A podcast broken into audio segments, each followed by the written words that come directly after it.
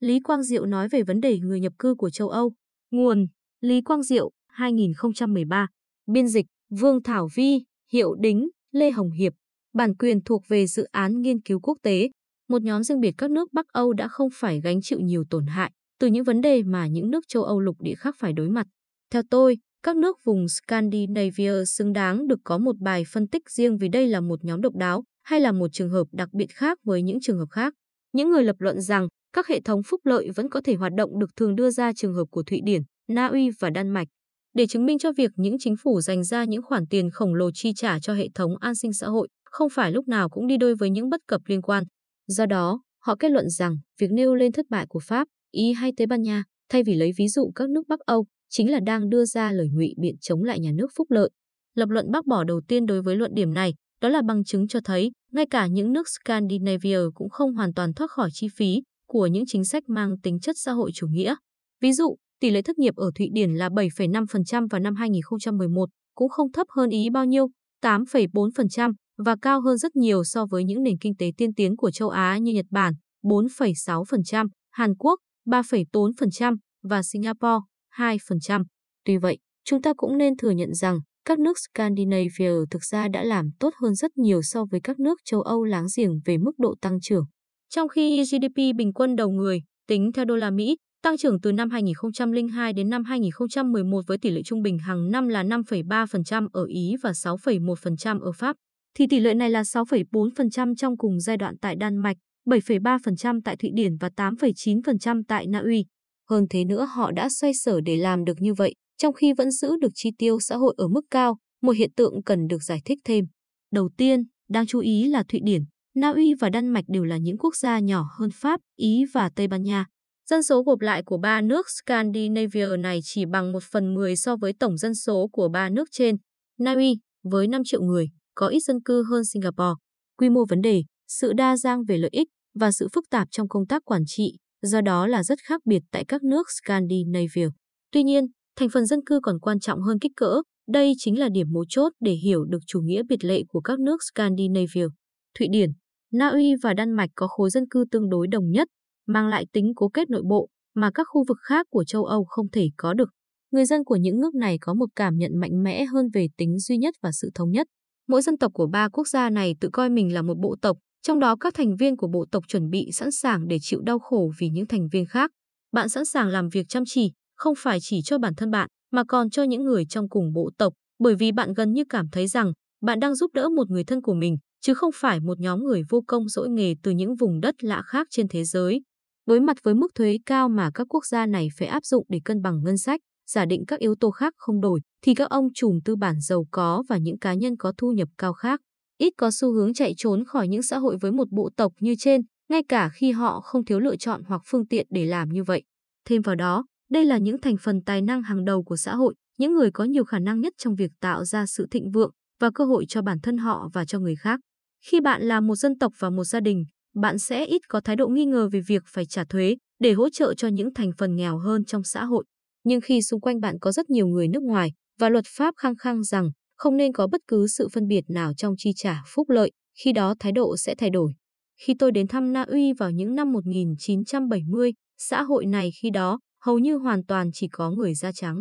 Đó là một đất nước xinh đẹp với những dãy núi và dòng sông băng hùng vĩ, lạnh giá và rất mực yên tĩnh. Tôi có thể cảm nhận được sự đoàn kết tại đất nước này.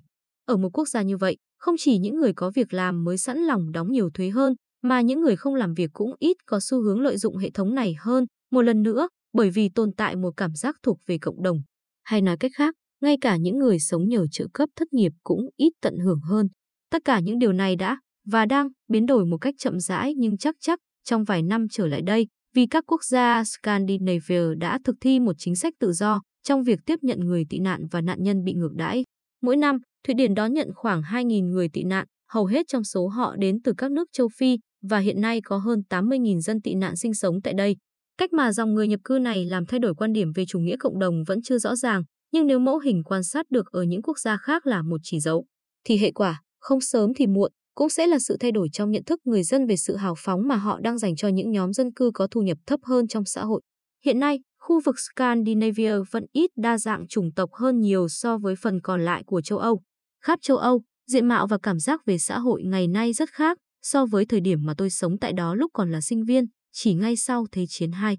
Lúc bấy giờ ở London, tôi đang tìm kiếm một căn phòng cho thuê và phải gọi điện hẹn chủ nhà để đi xem căn hộ, theo thông tin của những mẫu quảng cáo mà họ dựng lên.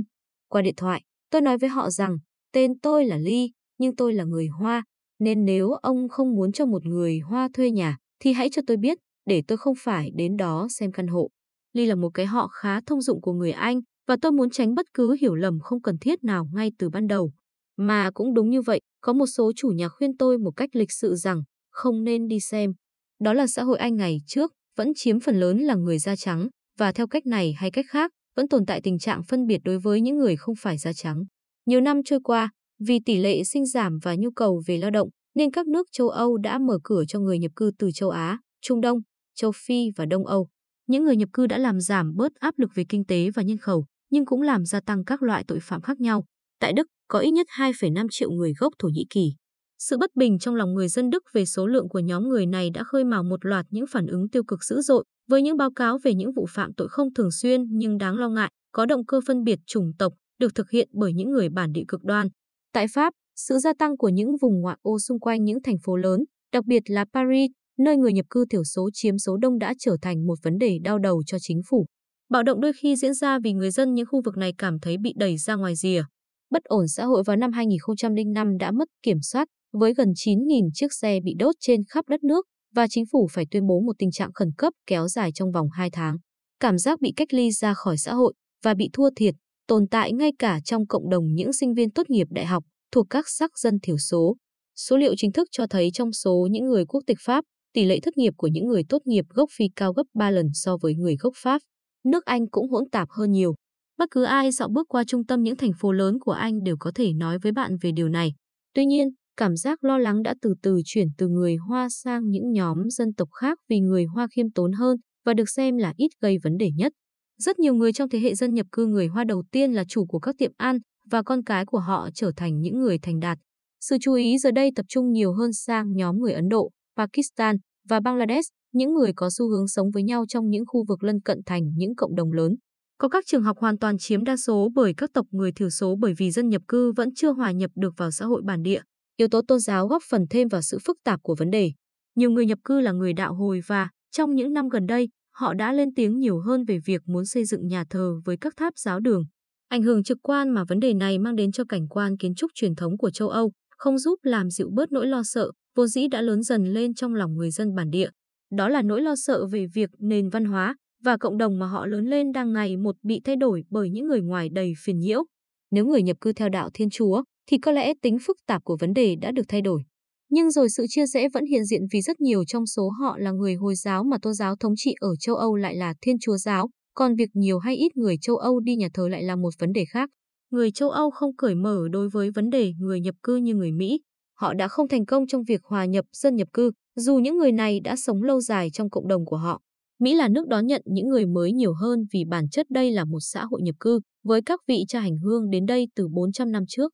Nhiều dân nhập cư đã phát triển trở thành tầng lớp thượng đẳng của xã hội Mỹ, bao gồm những người như Jerry Yang, doanh nhân gốc Đài Loan đồng sáng lập công ty Yahoo. Trái lại, châu Âu lại bao gồm những dân tộc được hình thành từ rất lâu và rất tự hào về nền văn học, văn hóa và lịch sử lâu đời của mình. Trong 2-3 năm trở lại đây, các nhà lãnh đạo châu Âu, bao gồm David Cameron, Nicolas Sarkozy và Angela Merkel, lần lượt tuyên bố hiện tượng đa văn hóa đã thất bại tại những nước này. Nói cách khác, người gốc Thổ Nhĩ Kỳ định cư ở Đức đã không trở thành người Đức, cũng như người Algeria và Tunisia ở Pháp không trở thành người Pháp. Càng ngày, người châu Âu càng thấy khó có thể hòa nhập những con người này. Chủng tộc là gốc rễ cho khả năng khó hội nhập đó, mặc dù tôn giáo, văn hóa và ngôn ngữ cũng là các tác nhân.